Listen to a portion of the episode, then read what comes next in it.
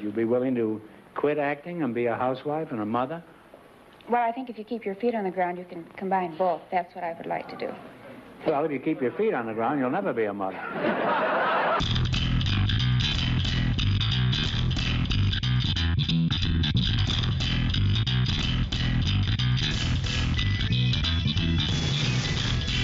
levels would be outdated, of course, before they even started.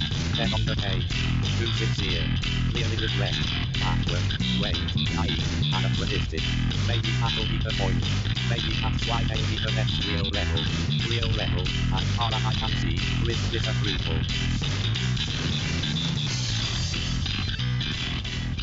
בוקר טוב, צהריים טובים, אחר צהריים טובים, ערב טוב, לילה טוב, ולפנות בוקר נהדר לכם. אתם מאזינים למשדר רשת, לי קוראים ארז, משדר רשת, פודקאסט בענייני השעה, שזה מה שמעניין אותי בשעה שבה אני מדבר.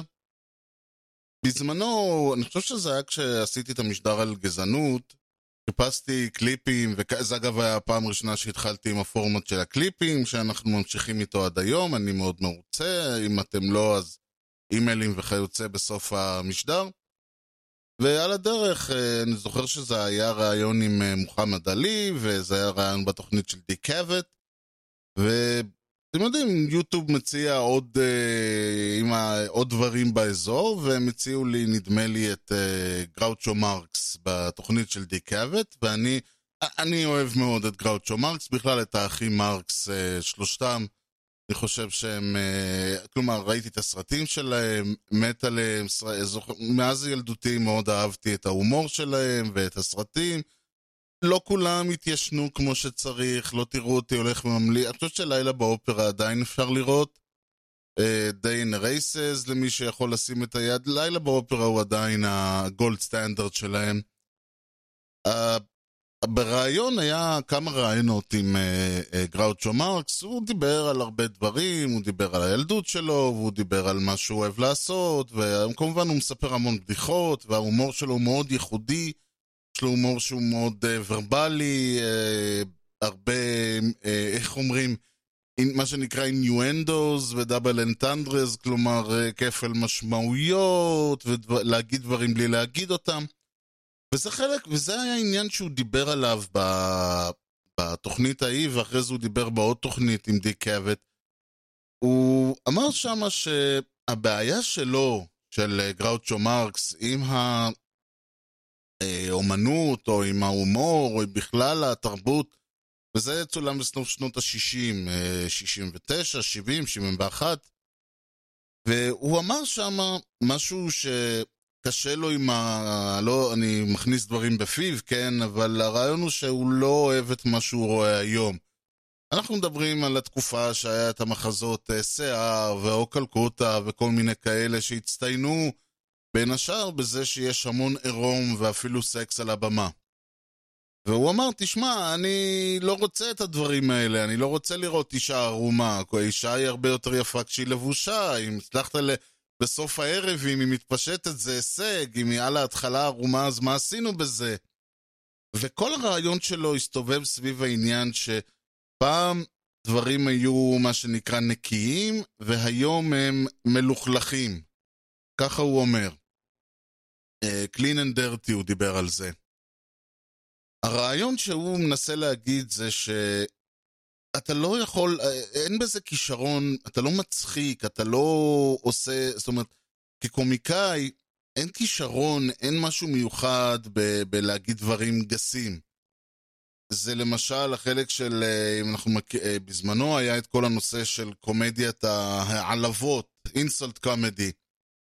ואנשים אומרים, מה, מה זאת אומרת בזמנו? גם היום יש את זה. אני אומר, כן, היום יש את זה, אבל הם פשוט מעליבים אותך. אז זה היה יותר מתוחכם, כי לא היית יכול להגיד לאנשים, לקלל אותם, או להגיד אתה מכוער. אלא היית צריך למצוא דרכים יצירתיות להביע את הבוז שלך כלפי הזולת, וזה משהו שהיה גורם יותר לדברים להיות uh, יצירתיים, להגיד דברים בצורה שהיא יצירתית. בגדול כמובן ברגע שאתה לא מראה משהו, אם זה למשל סרטי האימה המוקדמים, מי שמכיר, מי שאוהב, לא היו מראים את כל הדם וה... והאיכסה, אלא היו בכוונה, מה שנקרא, ברגע שזה היה קורה, היו זזים הצידה, ואז היה את הצל, אפילו בס... בסייקו, שרואים, שאיך קוראים, שהשחקנית שם נרצחת בסצנת המקל... המקלחת המפורסמת, לא רואים את הרצח, אלא רואים את היד, והדם ניתז ו... ויורד ב... ב... לתוך הביוב שם, וזה, כלומר, רואים דם, זה כבר היה הישג, זה גם נחשב אז כאילו למשהו מאוד אה, קיצוני בזה שראו את הדם, אבל מתחשב, תשוו את זה למה שהולך היום, זה, זה נראה נקי ומסודר. אתן לכם דוגמה, למשל, אה, הוא מספר שם כל מיני בדיחות שהוא תיאר. אחת, אני אתן לכם דוגמה אה, שהוא לא סיפר, אבל אולי תהיה, אולי תסביר קצת את הרעיון. בואו נאמר ככה, מישהי, יש לנו איזה צמד, והיא אומרת לו, בעלי, כשהוא נפטר, הוא נתן לי רכוש גדול, הוא נתן לי ירושה גדולה. ואז הוא אומר לה, טוב, זה בערך הדבר הגדול היחיד שהוא נתן לך. אוקיי, כולנו מבינים מה הוא אמר. עכשיו תחשבו שהיא אומרת, אתה זוכר את בעלי? אז הוא אומר לה, כן, היה לו איבר מין קטן. זה פחות מצחיק, אני חושב, מהווריאציה הראשונה. הרעיון הוא שברגע שאתה מגביל את עצמך, ושוב, זה לא בהכרח אה, מה שאתה מגביל, או אנחנו מדברים פה על אה, סרטים שהוא עשה, הוא עשה אותם בשנות ה-20, בשנות ה-30, אה, שנות ה-40 המאוחרות גג.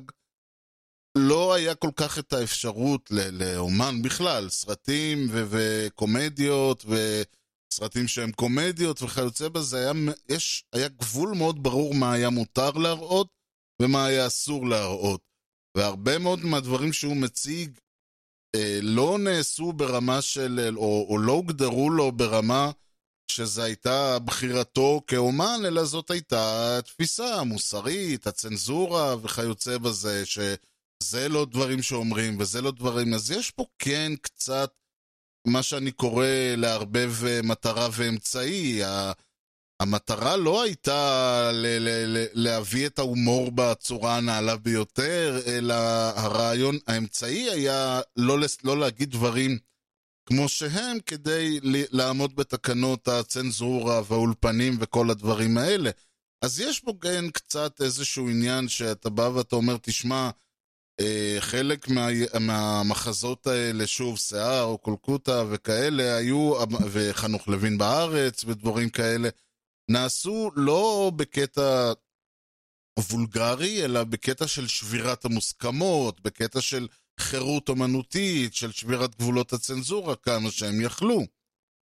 אז, אז יש את האלמנט הזה של, ה, אתם יודעים, האיש הזקן שאומר, אה, כשאני הייתי צעיר הכל היה יותר טוב, אבל מצד שני יש פה גם הרבה מאוד ולידיות לטענה הזאת.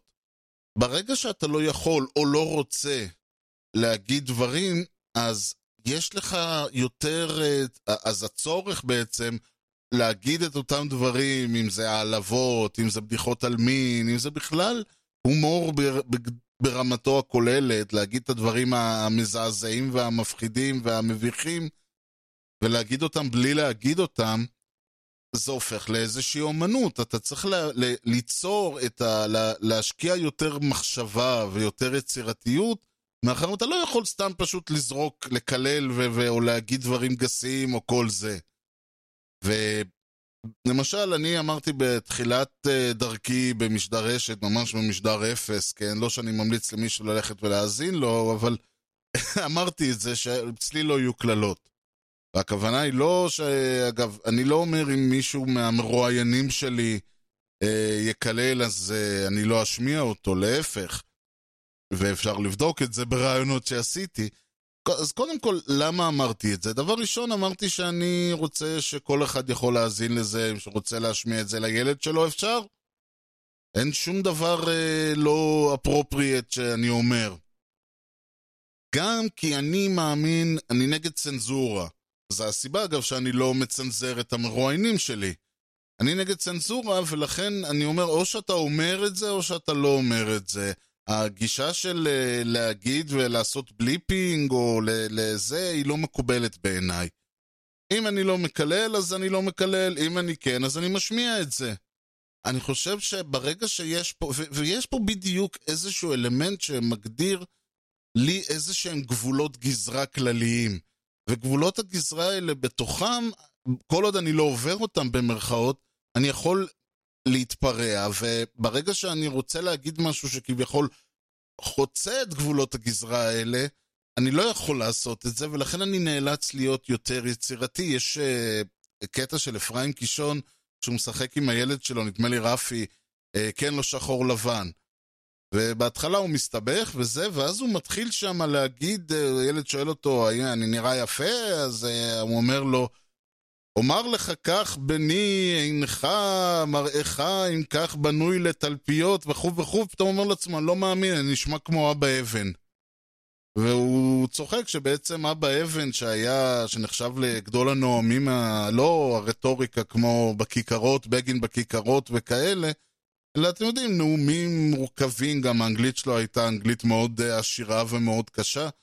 אז הוא אומר שאבא אבן בעצם משחק אין לו שחור לבן. ולכן הרעיון כאן בעצם שלי, שאני אומר שמצד אחד אתה לא רוצה להגביל את עצמך, כי בסופו של דבר אף אחד לא רוצה שיצנזרו אותו ויגידו לו מה לומר. מצד שני, ברגע שאתה כן מגביל את עצמך, זה נותן לך הרבה יותר חופש אומנותי. Did, did Margaret Dumont find you funny? She played the, as everybody knows, the No, dowager. she never lady. understood anything I did on the stage. Is that so? She didn't really. She thought I was serious. No I remember kidding. we had a line in Duck Soup, which was one of my favorite lines. And uh, there was a war at the finish of Duck Soup. I'm sure some of the people out here have seen the picture. At any rate, we had a big shell come through a window. And I rushed over to the window and I pulled down the shade. And her name was Otis, my name was Otis Driftwood in this picture. Mm-hmm. And she says, Otis, what are you doing there? I says, I'm fighting for your honor, which is more than you ever did. At the end of the scene, she came over to me. She says, What does that mean? I says, If you don't know what it means, I can't explain it to you. I'll show you how peculiar the audience and the morals were in those days, the morality of America. There was a scene in Night at the Opera where I'm walking up a gangplank onto the ship, and I have two suitcases in my hand. And she's in back of me, also walking up. And as we walked up, I said to her, she said to me, Otis, have you got everything? And I says, well, I've never had any complaints yet. you know, in 37 states, that was cut out by the census. This is true. And she never understood that one She, either. she never understood anything. A lot of people thought we were married, you know. על פניו, להגיד שמגבלות, ככל שיש יותר מגבלות על האומן, ככה הוא יותר יצירתי, נשמע, לא יודע, סתירה או מה שזה, פרדוקס.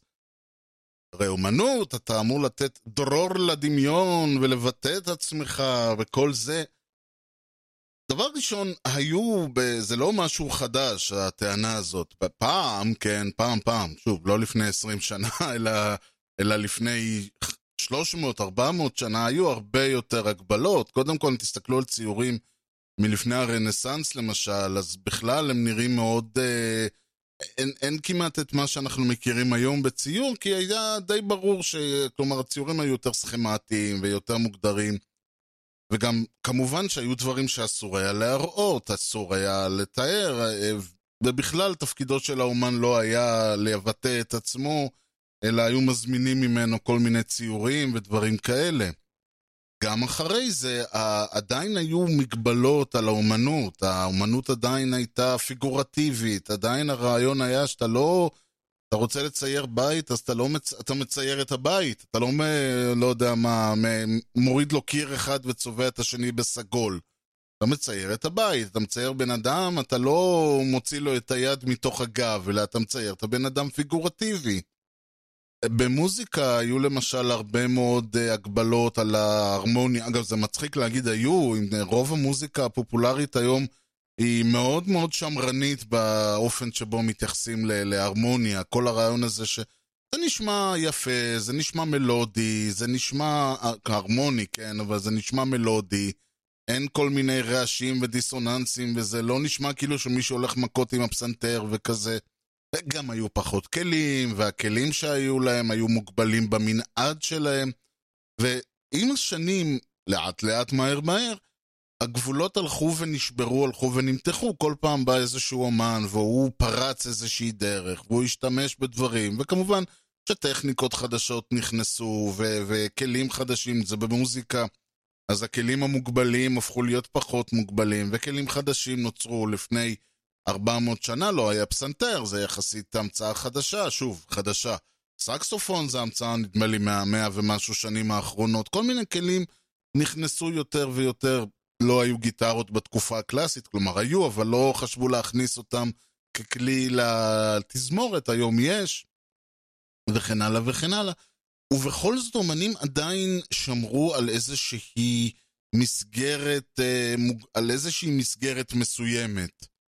כלומר, הרעיון לא היה זה שאני משובר את, אני לא שובר את כל הכלים, אלא תמיד אני לוקח איזשהו אלמנט, אם זה הטונליות, ואם זה הנושאים, ואם זה הדברים, ומותח אותם. ואז הבן אדם שבא אחריי מותח אותם עוד קצת, וככה לאט לאט האומנות המשיכה והתקדמה והתקדמה עד שהגענו באמת לתקופה המודרנית. עכשיו, התקופה המודרנית, אנשים חושבים שהתקופה המודרנית שברה את כל, הכלי, את כל הכללים של האומנות. ממש לא. כל הרעיון של התקופה המודרנית הייתה שהיה ניסיון לנסח מחדש את הכללים באומנות.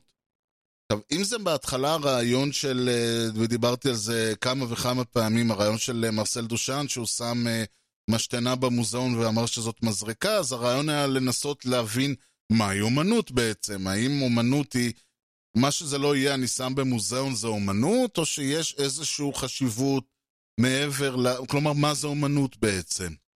אבל הרעיון פה הוא לא לשבור לחלוטין, כלומר הוא עדיין לקח משהו פיזי, הוא לא אמר, לא שם אוויר ואמר זה האומנות שלי. עדיין הייתה פה איזושהי פעולה של הצגת חפץ פיזי במוזיאון. אותו דבר פיקאסו, אותו דבר מונדריאן. הם שברו לחלוטין את כל חוקי, תקחו את ציור של פיקאסו או של מונדריאן ותחזירו אותו 200 שנה אחורה, אנשים ישאלו מה זה. כאילו, מה, מה, מה עשית? זה טפט? מה זה הדבר הזה? הרעיון היה לא לשבור את החוקים לגמרי, העולם ישן עד היסוד נחריב האלה, לנסות להבין מהם החוקים החדשים. זה קצת מתחבר תרבותית לתחילת המאה ה-20, שאחרי מלחמת העולם הראשונה, כל העולם, אה, היסוד, הסדר הישן הוחרב, והתחילו להבין מה זה הסדר החדש, יותר מה שנקרא מדינות לאום והגדרה עצמית. ודמוקרטיות וכל הרעיונות האלה, ואז באה מלחמת העולם השנייה, לא משנה. אותו דבר באומנות, הרעיון היה לנסות להגדיר מחדש את גבולות האומנות, מהי אומנות, מהם החוקים שדרכם אנחנו פועלים. אז פיקאסו אמר, אני יוצר את הקוביזם, הרעיון הזה שאתה, אני לוקח את הדמות ואני, כל אלמנט שהוא, ואני כביכול מציג אותו מזוויות שונות בו זמנית, הקוביזם. מונדריאן בנה את, ה... את הציורים האבסטרקטיים שלו, שנראים באמת ככה כמו איזה כמה ריבועים על, המס... על הזה. במוזיקה, אחרי שנשברו כל גבולות הטונליות הקלאסית, הלא משנה, קלאסית רומנטית, נשברו לחלוטין וכיוצא בזה, זה לא אומר שעלו חבורה של אומנים והרביצו לכלים, נוצרו כל מיני דרכים לנסות מחדש להמציא את התפיס... את... לקבוע חוקים חדשים. למשל, במוזיקה יש משהו שמכונה התפיסה הדודקפונית או הסריאלית. הרעיון היה שאם הטונליות הייתה בנויה על סולם של שבעה צלילים, שבעה מרווחים, שבנויים בסדר מסוים, כן, דו רמי פסול וכיוצא בזה, אבל יש גם, אתם יודעים, מי במול מז'ור וכל מיני סולמות כאלה. שיטה דודקפונית אומרת, אנחנו לא משתמשים בטונליות הישנה, עם כל החוקים וכל התפיסות שלה, ש...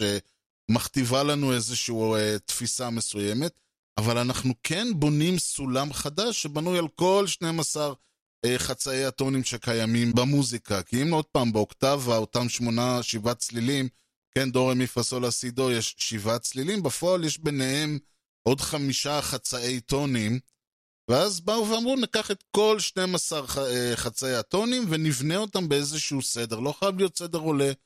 יכול להיות uh, נערבב ביניהם, נשים את זה למעלה, את זה למטה, וזה הסולם שלנו. כלומר, הרעיון לא היה בואו נעשה מוזיקה חסרת כל חוקים, כלומר, היו כאלה. שוב, וגם אם אני בא ואני אומר, כלומר, יש מוזיקה שהיא רנדומלית לחלוטין, כן? מישהו בא ואומר, תעלה, תשים אה, עשרה מקלטי רדיו ותפעיל אותם על תחנות שונות, זו היצירה שלי. באופן מעניין, גם פה יש חוקים, כן? עשרה מקלטי רדיו, תכוון כל אחד לדבר שונה, אבל הסאונד שנשמע הוא אקראי לחלוטין.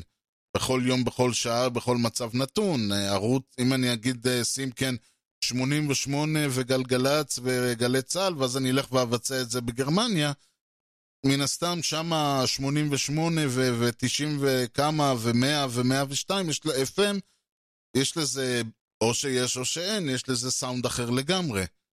זה הרעיון, וכמובן מה שמשמיעים בהם הוא אקראי לחלוטין, תלוי בשעה, תלוי במקום, תלוי בזמן. זה קיים, אבל עדיין האומנות עצמה ניסתה ליצור מחדש חוקים, ניסתה להמציא חוקים חדשים. נשאלת השאלה, למה לך בעצם, האדון אומן, הצורך הזה להגביל את עצמך? הרי באנו ואמרנו, אתה לא מוגבל, הנה זהו, העולם מוחרב, אף אחד לא יגיד לך איך ליצור. באו האומנים ואמרו, הבעיה היא לא, הבעיה היא שמרוב שאני צריך להתעסק באיך, אני לא יכול להתעסק במה. זה הרי כל כך אה, הזוי, זה כמו שסטיב ג'ובס דיבר על זה, שאלו אותו למה הוא תמיד לובש את אותו ג'ינס ואותו חולצה, הוא אמר ככה אני לא צריך לבזבז זמן בבוקר לחשוב מה אני לובש. כל הארון שלי זה, כל החולצות שלי הם כאלה, כל המכנסיים שלי הם כאלה, אני בא, אני לוקח אחד ואחד ולובש והולך. אז אותו רעיון, ברגע שאתה צריך להתעסק באיך, ברגע שאתה צריך להתעסק בחוקים ובצורות ובדברים האלה, אתה לא מתעסק במה, אתה מבזבז את ההשראה והיצירתיות שלך על להמציא את השפה שבה אתה כותב. זה, למשל, לצורך העניין, אה, אה, כמה ששירה מודרנית, או בכלל אה, ספרות, או מחזה, טלוויזיה, קולנוע מודרניים לא יהיו מודרניים, עדיין התסריט, או השיר, או הספר, כתוב במילי, בשפה. הסופר, או המשורר, או המחזאי, או התסריטאי, לא צריכים להמציא את השפה שבה הם כותבים. הם יכולים, בשירה, כן, אפשר לשחק, אפשר להמציא כל מיני מילים, אפשר לשחק עם מילים ועם משמעות, אבל לא צריך להמציא את השפה שעל בסיסה כל הסיפור הזה יושב. אז למה שמוזיקאי למשל יצטרך להמציא את השפה האומנותית שבה הוא יוצר?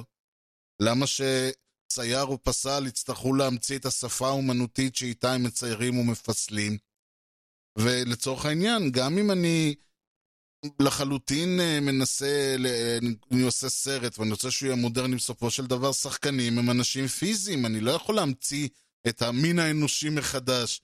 כל הדברים האלה למגבלות, אבל אף אחד לא תופס אותן כמגבלות מכיוון שהן נתפסות כמשהו, אתם יודעים, זה כמו שהשמש זורחת והגשם יורד, זה חלק מהעולם שבו אנחנו חיים. אומן, אני לא צריך להמציא את העולם שאני מצייר. אני לא צריך להמציא את הצבעים מאפס וקנבסים ולהמציא קנבסים חדשים כל פעם שאני מצייר.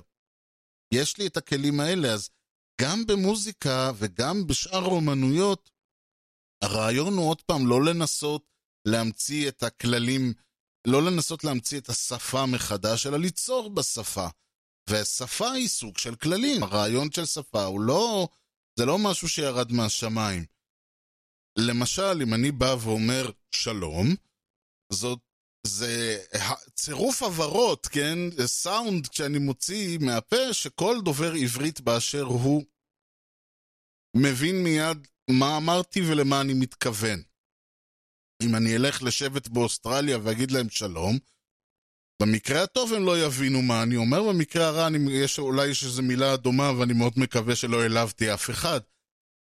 אז אלה כללים שקיימים בשפה העברית, וכל דוברי עברית מכירים, והם לא קיימים בשפות אחרות, או שהם קיימים אבל משמעותם היא שונה.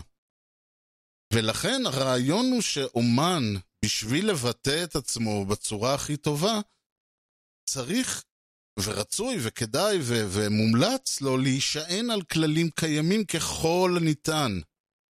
כמובן, לא, אף אחד לא אמר שתכתוב עכשיו מוזיקה כמו ב- לפני 400 שנה, אבל בכל זאת, ככל שאתה נשען יותר על כללים ועל חוקים קיימים, ככה אתה יכול יותר להשקיע זמן ומאמץ במה ולא באיך. היצירתיות שלך מבטאת את עצמה בדברים שאתה רוצה ליצור, ולא באיך אתה יוצר, ובאיך אתה מעביר, וכל הדברים האלה.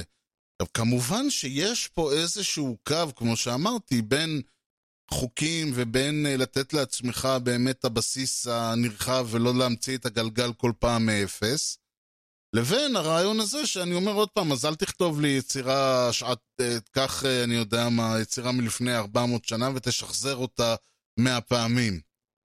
ופה בגדול באה היצירתיות של האומן, בזה שהוא בוחר איזה, בתקופה שלנו אתה יכול לבחור איזה מהכללים אתה שם על עצמך ואיזה לא, וזה גם כן חלק מהיצירתיות, בחירת הכללים, אבל עדיף פחות להתעסק בחלק הזה ויותר בחלק של היצירה.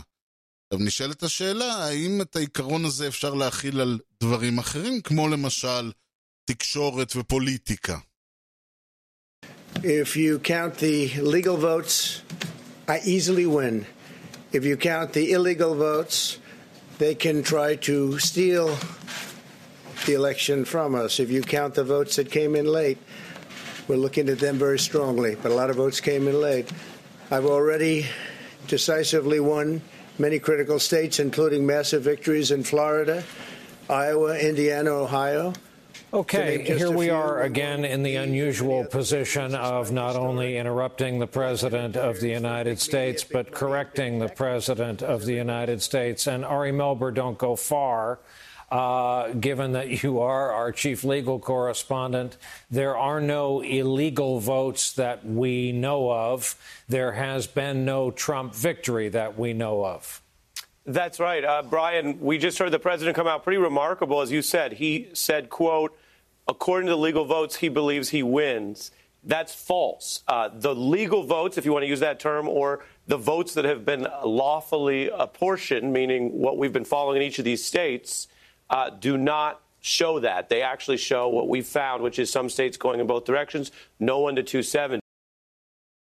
בסוף שנת, אה, בנובמבר, כן, שנת 2020, היו בחירות בארצות הברית, וקרה שם, קרו שם דברים מעניינים, אני עקבתי אחרי התוצאות, היה מאוד מעניין, הייתה, עד נקודה מסוימת זה היה נראה שזה הולך לכיוון טראמפ, ומנקודה מסוימת פתאום, טק טק טק טק, וביידן נבחר.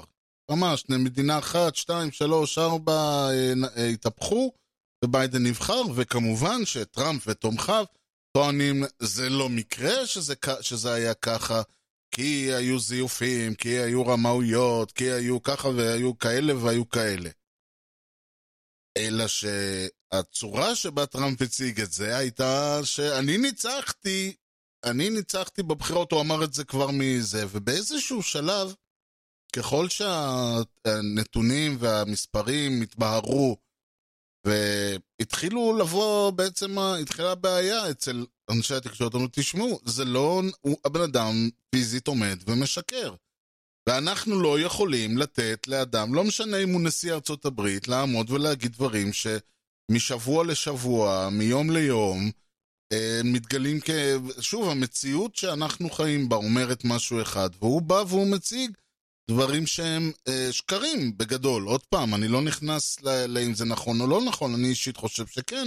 כלומר, אני חושב שתוצאות הבחירות משקפות את אה, דעת הבוחר האמריקני, לפחות זה שהצביע, אבל זה לא משנה.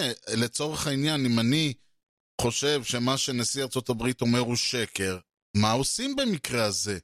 וכמו ששמענו, והיו את זה כבר מאז, אה, ממש מאז השבוע, או אפילו מאז היום-יומיים הראשונים של הבחירות, בכל פעם שטראמפ דיבר בתקשורת, והוא מדבר הרבה בתקשורת, זה עדיין נשיא ארצות הברית, בכל פעם שהוא גלש לעניין הזה שאני ניצחתי ואני ניצחתי, הרשתות, בעיקר CNN ו-MSNBC, אבל גם רשתות אחרות, פשוט חותכות אותו. פשוט חותכות אותו ואומרות, תשמעו, לא בבית ספרנו הדברים האלה. מאחר וזה קרה, טראמפ פנה לערוצים אחרים, למשל טוויטר, והוא המשיך להגיד בטוויטר, אני ניצחתי, אני ניצחתי. טוויטר באו והתחילו להגיד, שמע, אנחנו, יש לנו מדיניות. אם אתה אומר אני ניצחתי, אנחנו שמים לך הודעה שאומרת, אה, אה, זה לא, מד... לא טוען למציאות, אתם יודעים, מה שנקרא fact check, כן, אה, בחינת העובדות, שזה אגב משהו שהתחיל בעקבות כל הטענות של פייק ניוז וכיוצא בזה בבחירות הקודמות, באים ואומרים, על פי העובדות שבידינו, על פי העובדות, או משהו בסגנון, חלק מהדברים, או הדברים שנאמרו, אה, אה, לא עומדים במבחן המציאות, במבחן העובדות, או משהו כזה. הוא המשיך והמשיך, ואז הם פשוט אה, טוויטר ויוטיוב הודיעו שהם פשוט חוסמים אותו. וככה נחסם נשיא ארצות הברית מלשדר אה, בטוויטר, מלשדר ביוטיוב, על פי זה. ועלתה שוועה, עלתה צעקה שמיימה, זה בשביל אה, ל, ל, להביא את הצעקה הזאת נאלצתי ללכת ולעיין בכל מיני ישראל היום, כן? אז יש פה מאמר שכתב בועז ביסמוט ב-10 לינואר, זה נקרא צביעות דמוקרטית, סתימת פיות בוטה במסווה של נאורות. התקשורת, כך אומר ביסמוט, אה, מצאה הזדמנות אדירה לסגור חשבון והיא צולבת את כעת את טראמפ. הוא אומר פה, טוויטר החליטה שלשום לסגור באופן סופי את חשבון המשתמש של טראמפ. המהלך עורר רעש עצום, אה, מאחר שחשבון הטוויטר של טראמפ אולי כלי העבודה התקשורתי המרכזי של הנשיא האמריקני. תומכיו הרבים של טראמפ זעמו על הרשת החברתית בטענה שהיא הפכה לצנזור שבוחר צד פוליטי. תזכורת, בזמן שחשבונו של הנשיא חסום יכול המנהיג הרוחני של איראן, עלי חמינאי, מכחיש שואה, להמשיך לצייץ לעולם את שיח השנאה שלו. והוא עוד אומר פה, אה, התקשורת uh, מצאה הזדמנות אדירה לסגור חשבון. הקרע בין לפחות מחצית מאמריקה לבין התקשורת העוינת את טראמפ הוא סופי. וזה אגב הוא לא היחיד, הוא פשוט השופר, כן. הטענה היא שקודם כל יש פה פגיעה בחופש הביטוי של טראמפ. אין פה פגיעה בחופש הביטוי של טראמפ. דיברתי על זה מזמן, מזמן, מזמן. לצורך העניין, אה, חופש הביטוי של טראמפ אומר, או בכלל חופש הביטוי אומר שלי יש את הזכות להגיד דברים, להביע את דעותיי, אני במגבלות מסוימות, כן? אני לא יכול להגיד שדעותיי היא שצריך ללכת ולהרוג מישהו, אבל אה. יש לי אה, זכות להביע את דעותיי, בלי, שהרש... בלי שהרשויות, מה שנקרא, יתנכלו לי, או יאסרו עליי להביע אותן, או כל דבר אחר. חופש הביטוי לא אומר שלאדם, לא משנה איזה אדם אגב, יש את, החי... יש את הזכות להגיד מה שהוא רוצה על גל... בגוף תקשורתי מסוים, והגוף התקשורתי הזה מחויב לאפשר לו להגיד את הדבר הזה. זה, זה לא חופש ביטוי. חופש הביטוי אומר עוד פעם, אתה רוצה להביע את מה ש... לך תכתוב אה, פמפלט, לך תעמוד ותנאם, לך תקליט פודקאסט, תעשה מה שאתה רוצה. אף אחד לא מחייב את רשות השידור, אה, סליחה, כאן 11, או הערוץ השני, אה, איך שזה נקרא היום, או כל רשת אמריקאית, או בכלל כל גוף תקשורתי לשדר את זה. אף אחד לא... זה לא נאמר, הכוונה היא שהמדינה, רשויות החוק וכיוצא בזה, לא ירדפו אותך על הדברים שאמרת. זה חופש ביטוי, זה דבר אחד. הטענה השנייה, והקצת יותר אה, רלוונטית, היא שבכך שהגבילו את הדברים שמאפשרים לטראמפ להגיד, אם על ידי זה שהם פשוט לא, לא משדרים אותם, או על ידי זה שחסמו את ערוץ היוטיוב וחסמו את החשבון שלו בטוויטר, הם מבצעים הסתרה של אינפורמציה, בעצם צנזורה, אבל הסתרה של אינפורמציה מהציבור. וההסתרה הזאת נעשית במעמד צד אחד, כלומר הם לוקחים פה החלטה, מה שנקרא אדיטורית, החלטה אה, של העורך, שאומר, אנחנו לא משדרים את הדברים האלה, בעינינו הם שקרים. ואז מאחר וטראמפ הוא מייצג דעה פוליטית, תומכיו טוענים שמדובר פה בעצם בהשתקה של צד אחד בדיון. אם אתם רוצים להשתיק, הם אומרים, למה לא משתיקים את ביידן? אם אתם משתיקים רק את טראמפ, זה בעצם סתימת פיות לרפובליקנים, וזה כבר יותר קשור לתפקיד של התקשורת, שאמורה להציג את שני הצדדים. באים ואומרים אה, אנשי התקשורת, תשמעו, לאף אחד אין קארט בלאנש, כן, לשקר. אם טראמפ יבוא ויגיד לצורך העניין, אה, אזרחי ארצות הברית, תרשו לי לבשר לכם שהשמיים ירוקים והמים לא רטובים. אנחנו אמורים לשדר את זה? אנחנו אמורים להציג את זה כאמת? לא, אז, אז ברור שדברים כאלה הם מגוחכים, אז נשאלת השאלה איפה עובר הגבול באמת. לדעתי, אגב, אם אתם שואלים אותי, היה מקום, בכלל יש מקום לא בהכרח לשדר את הדברים האלה מלכתחילה, אותו דבר בארץ אגב. זה שנתניהו עולה לשידור ומיד כולם אה, נעצרים ונותנים לו את זמן השידור ואז הוא אומר דברים כמו אה, ניסיון הפיכה נגד ראש ממשלה מכהן ומסית נגד אה, בית המשפט ודברים כאלה, אז זה נורא יפה בדיעבד לבוא ולהגיד אוי אוי אוי הוא לא היה צריך להגיד את הדברים האלה. זה נורא יפה לבוא ולתת לטראמפ לדבר ואז כשהוא uh, מגיע לאזורים שאתם לא אוהבים לחתוך, היה יותר נכון לא לתת לו לדבר מלכתחילה. כלומר, לתת לו לדבר כמה שהוא רוצה, אבל לא להשמיע את זה בלייב, אלא להשמיע, לערוך ולהציג את החלקים שאתם רוצים להציג, אם זה מה שאתם רוצים לעשות. ברגע באמת שנותנים לבן אדם במה ואז מורידים עליו את השלטר, יש פה איזשהו עניין של, תשמעו, הוצאתם דברים מהקשרם, עדיף לקחת את כל מה שהוא אומר, ואז לערוך אותו לשידור ולהציג את הדברים כמו שבלי החלקים המגעילים. זה דעתי על העניין, ולכן בעיניי יש פה כן איזשהו אלמנט של צנזורה. השאלה היא, האם הצנזורה הזאת היא פסולה, או אה, לא פסולה, ו... או במילים אחרות, איפה עובר הגבול בין משהו שהוא אה, צנזורה פסולה לבין משהו שהוא החלטה, החלטה מערכתית בריאה. שימו לב לזה, מאז המדגמים הראשונים סימנה טוויטר לפחות 12 ציוצים של דונלד טראמפ ככאלה שמכילים מידע שגוי לגבי הבחירות. רובם ככולם מכריזים על ניצחונו של הנשיא או במדינות מסוימות בלבד, ועל הניסיונות של המפלגה הדמוקרטית לגנוב את הבחירות באמצעות זיוף קולות. כחלק מהצעדים שבהן נקטו פייסבוק וטוויטר לעצירת הפייק ניוז בליל הבחירות, עשרות חשבונות נחסמו משלישי בלילה ומאות פוסטים דווחו כלא אמינים. רובם מזוהים עם תומכי דונלד טראמפ. בסוף חודש מאי חתם טראמפ על צו נשיאותי שמונע מהרשתות החברתיות הגנה מפני תביעות. בלי גיבוי של הקונגרס הדמוקרטי, הצו נותר צו, אבל הכוונה הייתה ברורה. ועכשיו, כשטוויטר הפכה לסוג של צנזור, הוא יכול לנצל את זה לטובתו. עכשיו, הוא יכול להזכיר לבוחרים שלו, כולם נגדנו, אפילו הרשת הביתית. כמו שהתחלתי ואמרתי, ואני חוזר שוב, אני נגד צנזורה באשר היא.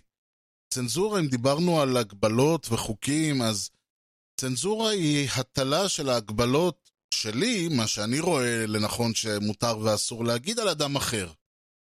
שוב, אמרתי, אם אה, אני לא מנבל את פי, אם אני מראיין מישהו והוא אומר משהו, אה, לא יודע מה, מדבר באיזה שפה, וזה שוב לא אם, זה נעשה, עוד פעם, תלכו ותשמעו את הרעיונות שעשיתי, אף אחד לא uh, קיבל שום uh, נזיפה באוויר או, או צונזר בעקבות מה שהוא אמר.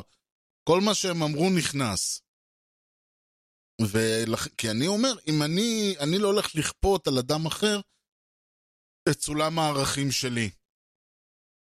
ואת מה שאני חושב שראוי או לא ראוי להגיד, ואת מה שאני חושב שנכון או לא נכון לעשות. אותו דבר אם אני רוצה, שה... לא רוצה שלא יודע מה, אנשים, שבסרטים יהיה עירום וסקס ו... ודם וזה, זה בסדר. אני לא אלך ואראה את הסרטים האלה. אגב, לא שאני חושב ככה, אבל זה משהו אחר. אני, לא, אבל הרעיון הוא בהנחה ואני חושב ככה, אני לא אלך ואראה את הדברים האלה. אני גם לא אאסור על אותם אנשים ל, ל, ל, ליצור ולעשות את האומנות שלהם בדרך שלדעתם היא נכונה. זו זכותם המלאה לעשות את זה.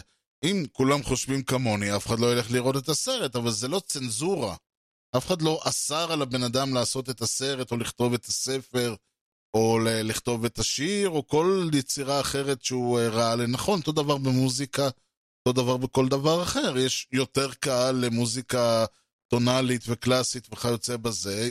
זה לא אומר שאין קהל למוזיקה מודרנית או לאומנות מודרנית.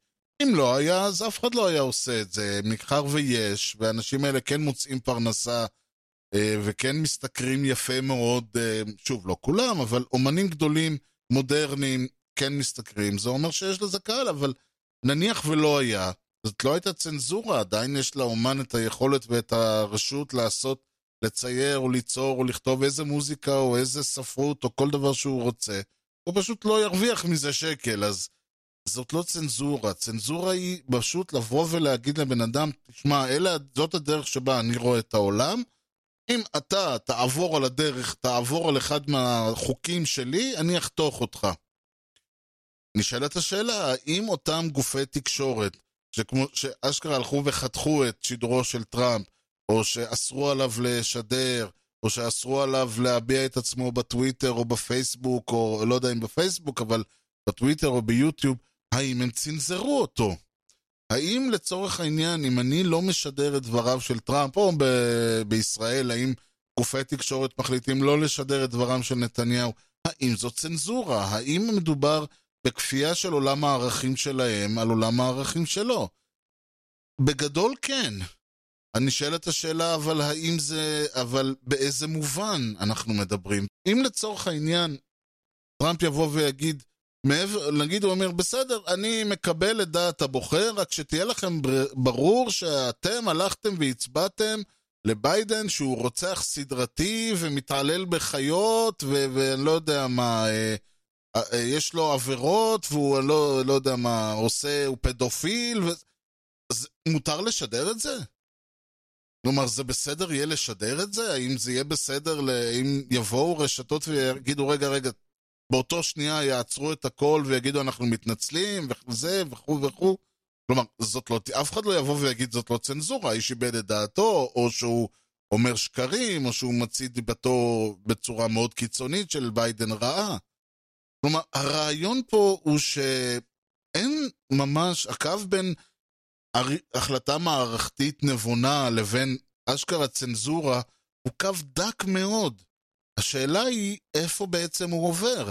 יבוא בן אדם ויגיד, לטראמפ מותר להגיד, אני לא חושב שתוצאות הבחירות כמו שהן אה, מוצגות הושגו בצורה חוקית. לדעתי, אם, סופ... אם תספרו רק את הקולות שאני מגדיר כחוקיים, תגלו שניצחתי.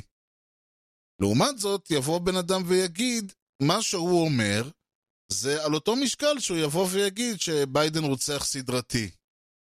כלומר, הד... ההחלטה פה היא לא האם אני בעד טראמפ או נגד טראמפ. האם אני רפובליקני, דמוקרטי, ימין, שמאל, האם אני בעד נתניהו או נגד נתניהו לצורך העניין. יבוא מישהו ויגיד, תשמע, מותר לראש הממשלה להגיד שכתבי האינשום נגדו זה ניסיון להפיכה שלטונית במדינה, ויכול לבוא מישהו אחר, לדוגמה אני, ולהגיד זה לא טקסט, זה לא התבטאות שיכר מקומה ראש ממשלה או לא ראש ממשלה. במדינה דמוקרטית בכלל, או במדינה ריבונית אפילו הייתי אומר. אז נשאלת השאלה, האם, כלומר, הרעיון פה הוא לא שאני, לצורך העניין, לא תומך בטראמפ ולכן אני משסה את uh, דבריו, לכן אני חותך את הדברים שהוא אומר.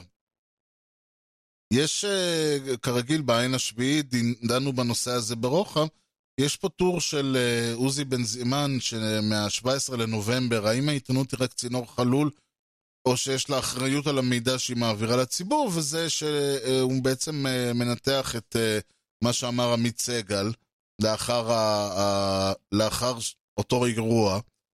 הוא אומר פה, משפט אחד בטור של סגל ראוי לתשומת מיוחדת, עד כה נהוג היה לאפשר לפוליטיקאים לומר את דברם בשידור ולאפשר לציבור להתרשם ממידת אמינותם. במה דברים אמורים, אומר אה, בנזימן? בהתנהלות מקובלת במדינה סבירה שבה פוליטיקאים מתחרים על דעת הקהל כאשר עובדות הבסיס אה, ידועות. אך כאשר התשתית העובדתית המוגשת לדיון מטעם, לראש, מטעם ראש הממשלה היא כולה כזב, אי אפשר להיתמם ולהציע לציבור להתרשם במדין, ממידת אמינותם. הציבור מסוגל להתרשם ממהימנות דבריהם של פוליטיקאים כאשר הם נסובים על תשתית עובדתית מוכרת. אם למשל מקבל הציבור דיווח על תאונת דרכים, יש תוקף לגישתו של סגל, המציעה לאפשר לכל אחד מהמעורבים בתנועה למסור את גרסתו, וצרכני התקשורת יתרשמו מאמינות הדברים. אבל האפשרות הזו אינה קיימת כאשר אחד המעורבים מכחיש את עצם התרחשותה של, הת... של התאונה. כך הדבר בזיקה שבין ראש הממשלה לתושבי המדינה, הוא כבר לקח את זה לראש הממשלה, גם uh, עמית סגל לקח את זה, זה בסדר. הם מאבדים את הצפון כאשר ראש הממשלה אומר להם שהסכם השלום עם איחוד האמירויות לא נכרך בעסקת נשק אדירה בינן לבין ארצות הברית, ולמים לאחר מכן מתברר בדיוק להפך.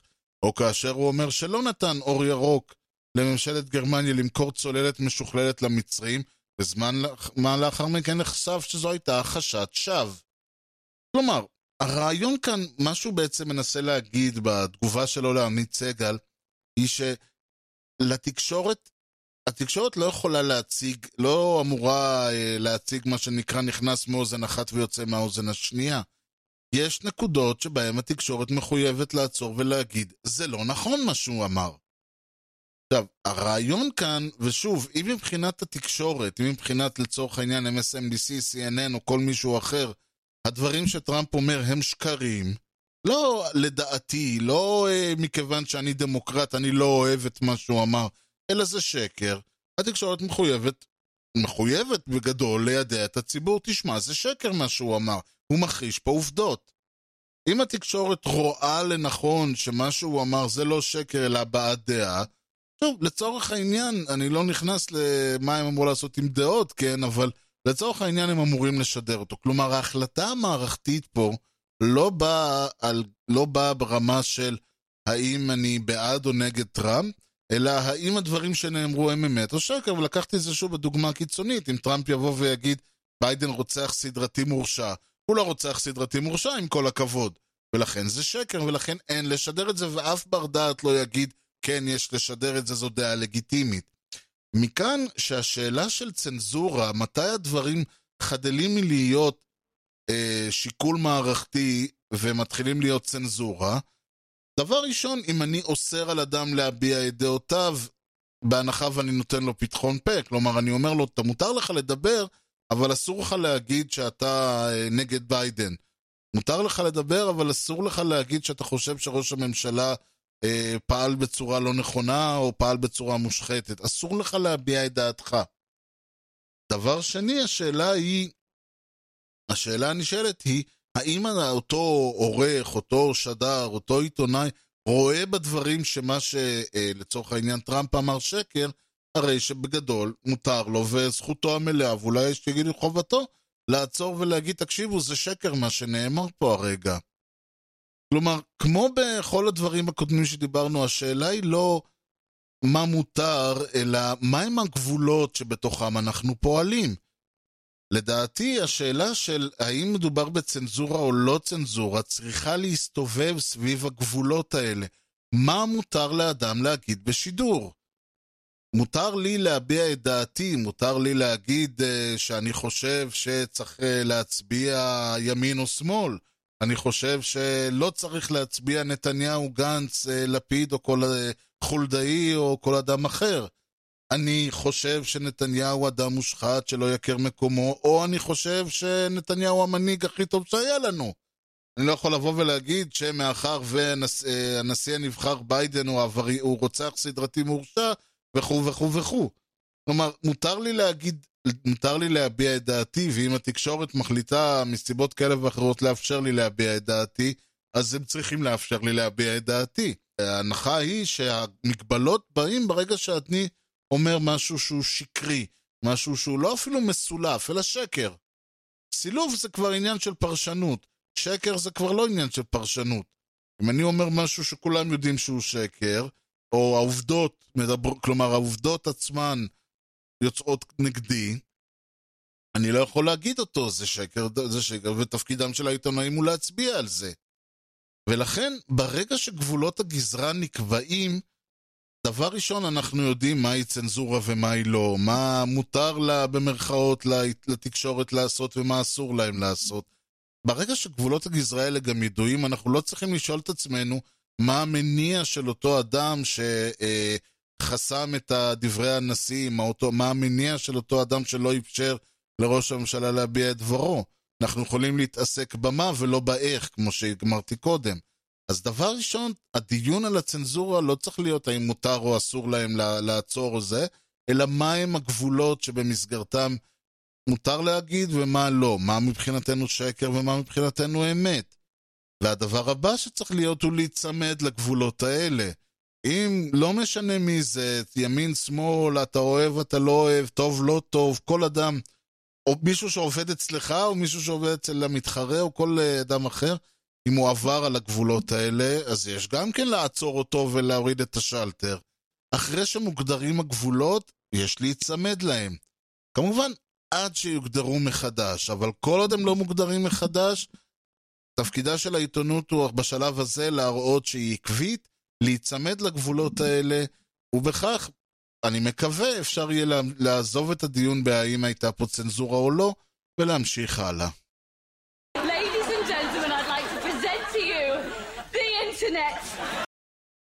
כן, וגם משדר זה הגיע לסיומו, ואפשר להמשיך הלאה בחיינו. איזה מעבר, אלוהים יעזור לי. Uh, בכל מקרה, אני רוצה מאוד להודות לכם על שהאזנתם. אני בהחלט uh, מזמין אתכם לי, להמשיך את הדיון בכל דרך, אה, בכל דרך שאתם יכולים, שזה דבר ראשון, האימייל שלי הוא ארז, דבר ראשון באימייל. האימייל שלי הוא ארז שטרודל משדרשת.co.il. אגב, אני אומר דבר ראשון באימייל, כי זה פשוט לדעתי הכי נוח, אין מגבלות.